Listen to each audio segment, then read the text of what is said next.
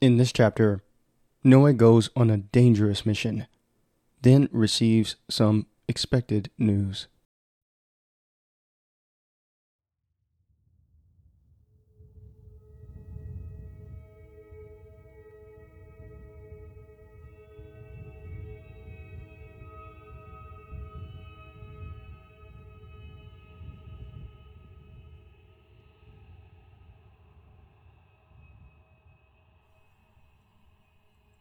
Chapter 27 Next of Kin This shouldn't take long, was Noe's initial thought during the pre mission brief.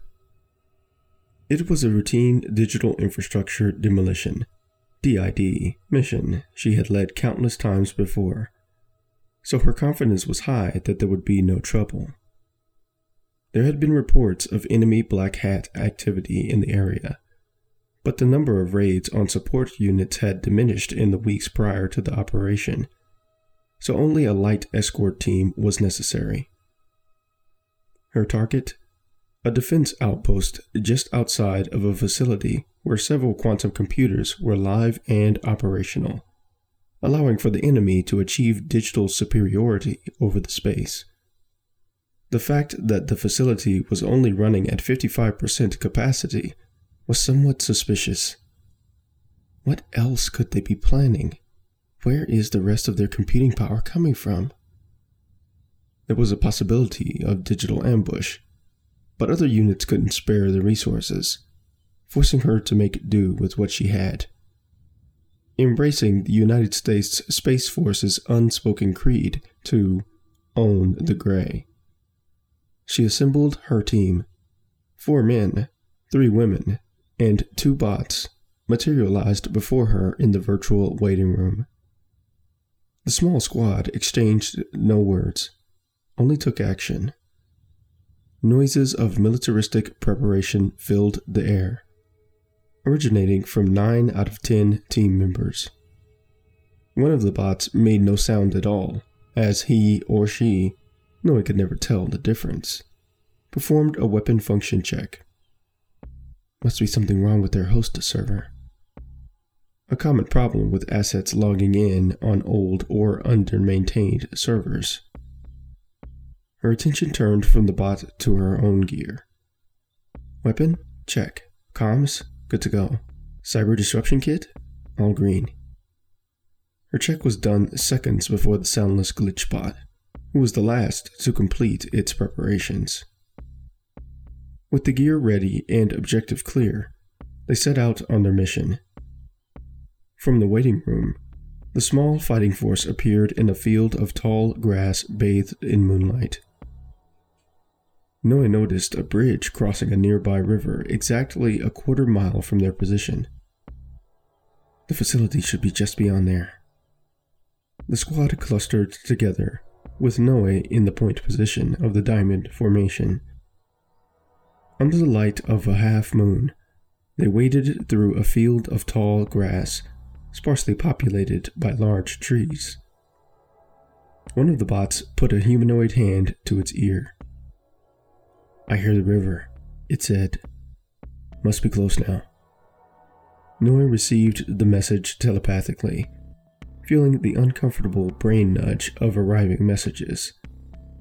She had never gotten used to someone else's thoughts hitchhiking on invisible waves into her mind. It was something she reserved for web browsing and missions only. Despite the uneasiness, she had to admit, security was much better than easily intercepted traditional comms.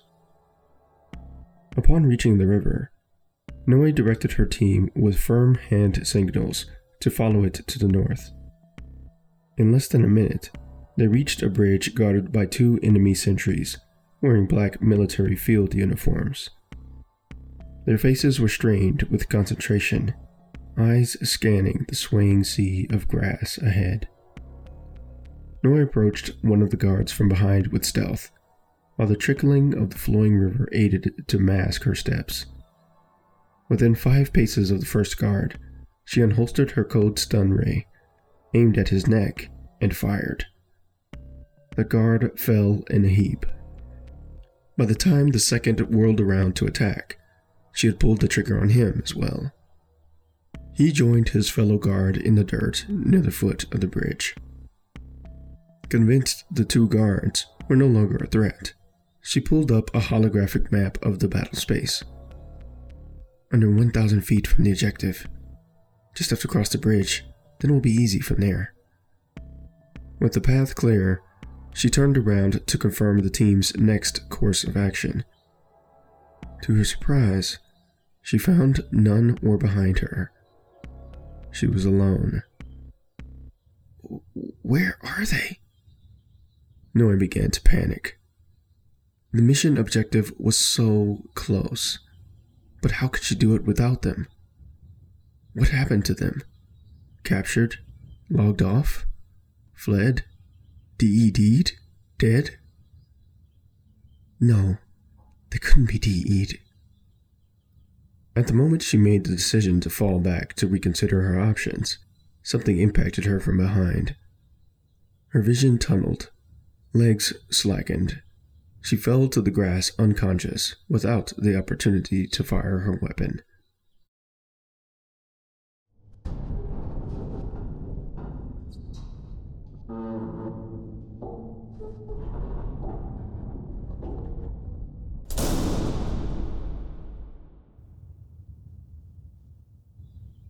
She awoke in an interrogation cell. It was a small room with a dingy metal door, a bucket in the corner, and a metal table crammed against the wall.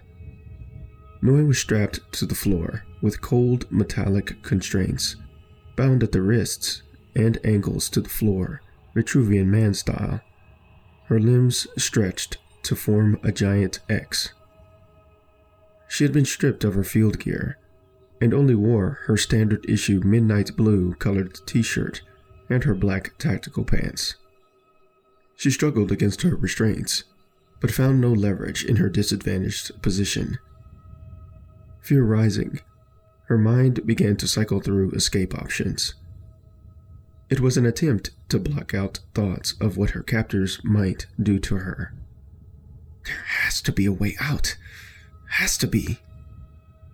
Then the metal door opened, groaning on rusted hinges. Noe strained her neck to get a better view of her captor, her enemy. It was a woman, not much taller than she was. Her uniform was the same as the sentries at the bridge, with the addition of a black hood that covered most of her face. Only her hateful eyes were visible through an improvised opening in the hood. The homemade face covering made her appear more like a common thug than a soldier. The boots circled Noe, echoing with every definitive step. The woman in black stopped near her head, knelt down, then produced a device from one of her cargo pockets and held it up to Noe's field of vision. It was a polished black cylinder with a small rectangular head attached to the end. It looked like a fancy razor blade upon first glance, the woman set the device down gingerly onto the surface of the floor next to Noe's face. Noe maintained her vision toward the rotting ceiling, unwilling to acknowledge the object or its owner. You know what this is? The woman in black said. Her tone was brusque, voice partially hoarse, as if it had been yelling at someone or something all day.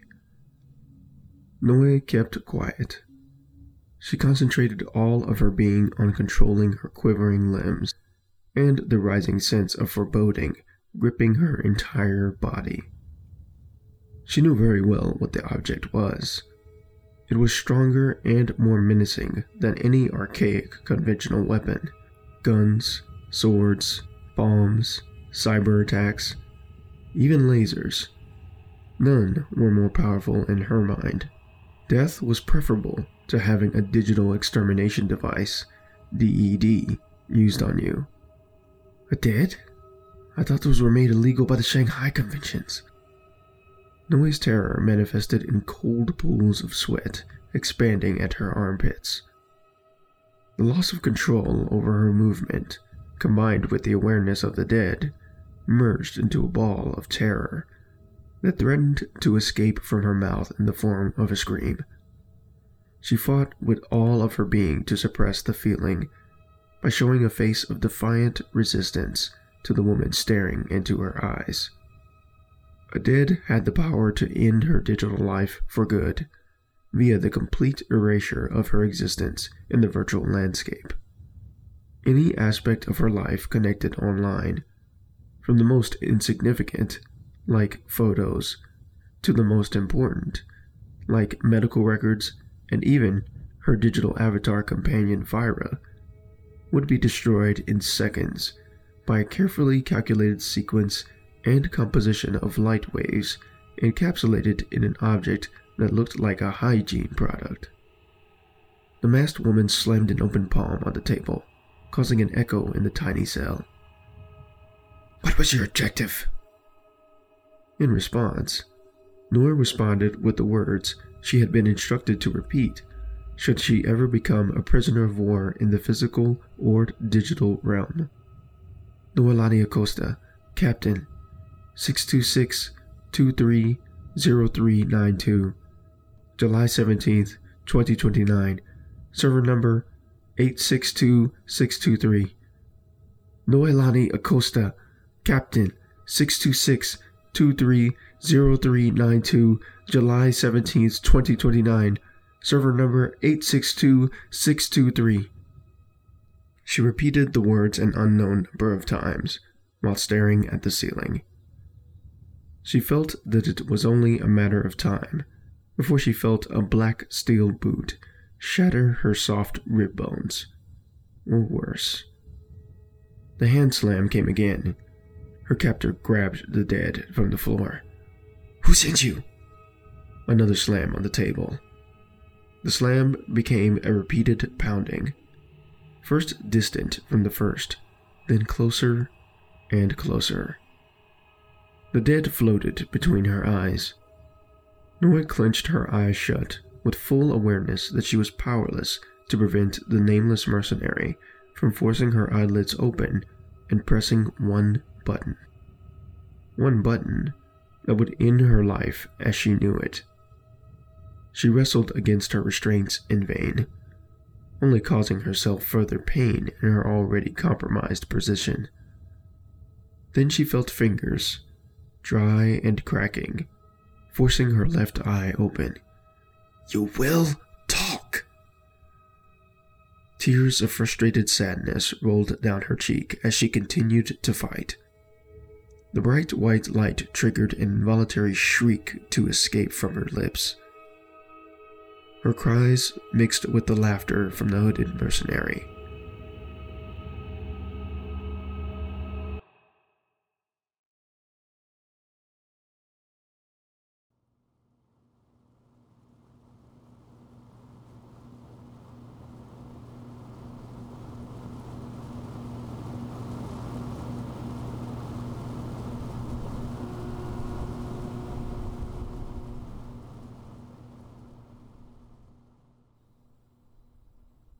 Noe sat up on her couch with a small gasp. It took her several seconds to realize she was in her living room. Safe. Drenched in sweat, heart pounding uncontrollably, muscles tense with fear from the fuzzy memory of the nightmare, she closed her eyes to calm herself. Normally, she would make a mental note to ask Fyra to replay the nightmare later in her file to help her analyze the submerged parts of her psyche that conspired to produce such a hellish scenario. That was not going to happen this time.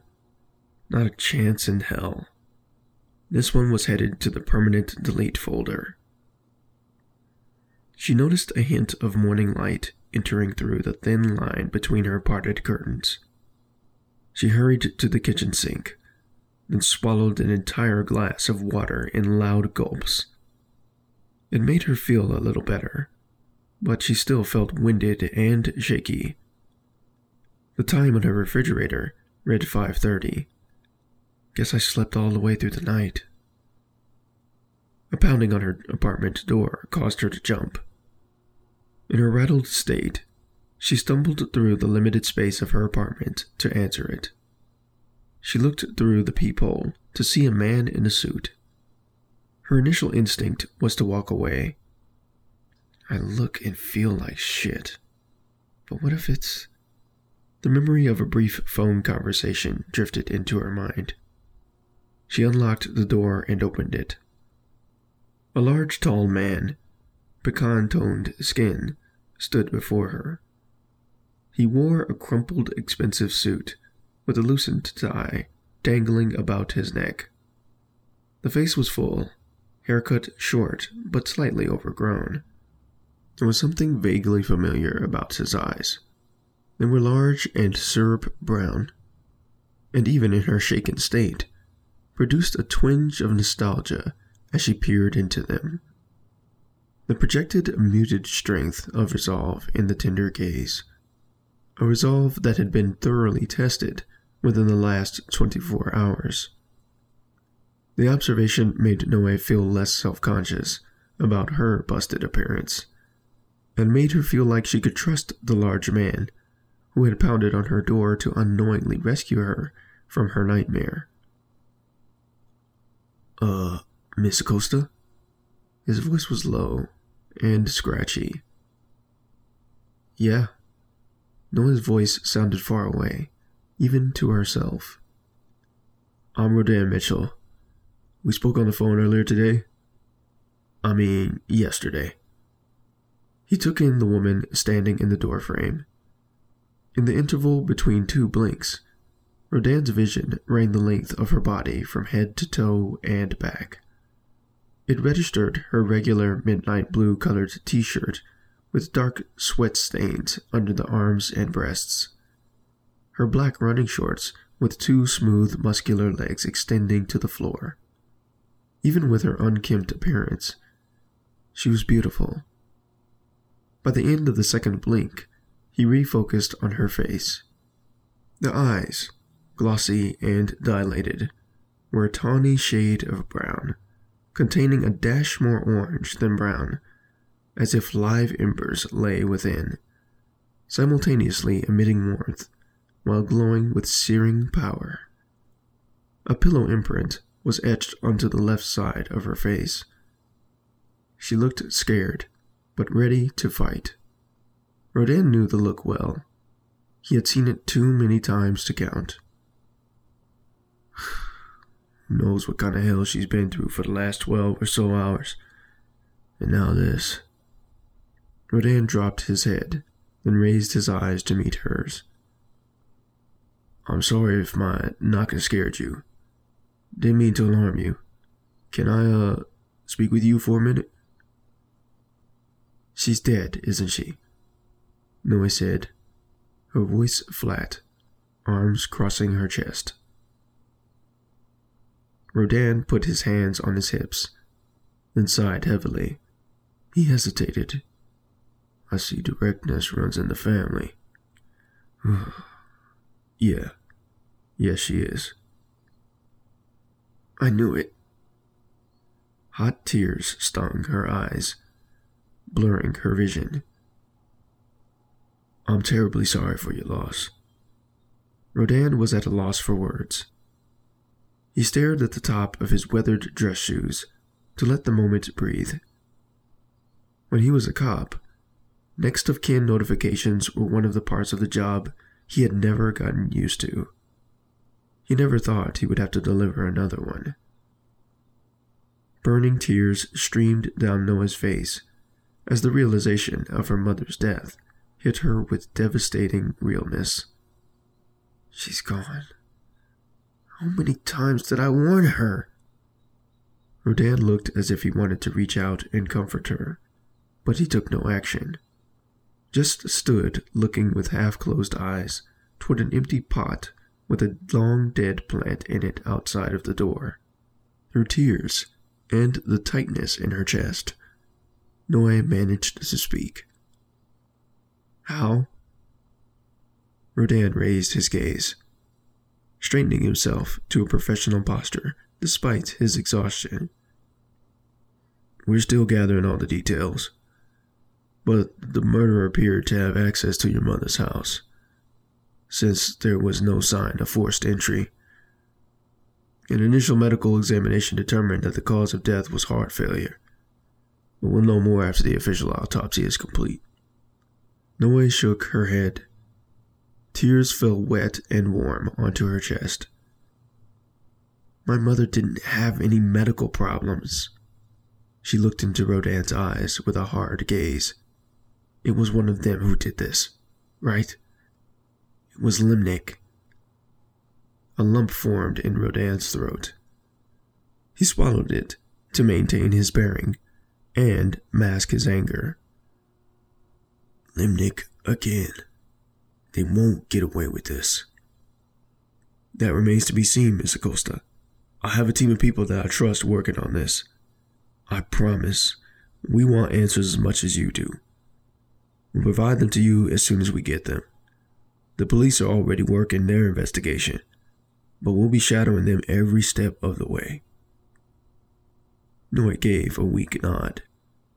The lack of sleep and the exertion of crying made her feel lightheaded. She placed her hand against the door frame to balance herself. Rodan moved to steady her, placing a firm hand on her arm. You're all right, he said reassuringly. You should get some rest. You know my number. If you need anything from me, just send me a message. I'll contact you when we have more information about the situation. He gave her arm a tight squeeze, then made his way down the hall toward the elevator, dragging his heavy feet across the thin carpet. Noe closed the door, made her way to her couch, and sat slowly. The memories of her strained relationship with her mother over the years came rushing back, burning their way through her like napalm. As waves of guilt surged and shook her to the core, she vowed at that moment to find her mother's killer and bring an end to Limnick. And, if necessary, Sirius too, once and for all. The failed utopian fantasy had gone on long enough and claimed too many lives, and she was going to be the one to put a stop to it.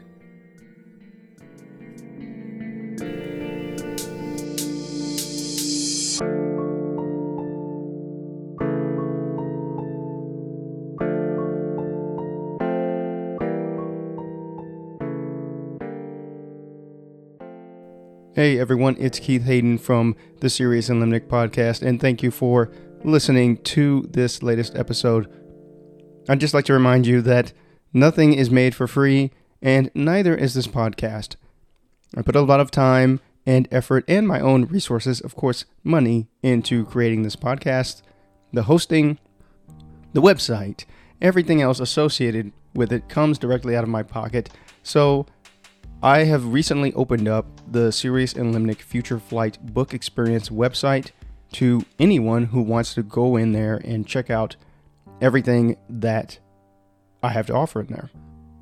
And one of the things that I have to offer is a way that you can support my show by donating through the Sirius and Limnick Future Flight Fund. I like that name that I came up with. I thought it was pretty clever. And you could also buy a physical copy or an excuse me, an e-copy of Sirius and Limnick on that website. You can also visit keithhayden.net and you can find details about how to buy the book there. And I know you may be asking, why should I buy the book if you're just putting it out for free in podcast version? Well, what if you want to read ahead? What if you like the story so much you want to find out what happens? You don't want to wait for me to put out the next chapter. So you can do that. You can read as much as you want. You can take notes. You can take pictures of parts of the book, whatever you want. So it's yours to do whatever you wish, and it gives you a little bit more freedom about how you consume this story and what you can get out of it. And I think it just makes it a lot easier to share. So if you don't mind helping me out and you like the show enough to where you want to throw a couple of bucks at it, then you can go look in the show notes and I'll have links to where you can donate and purchase the book there. Thank you so much for listening to this episode, and I look forward to putting out the next one as soon as possible. Have a great day.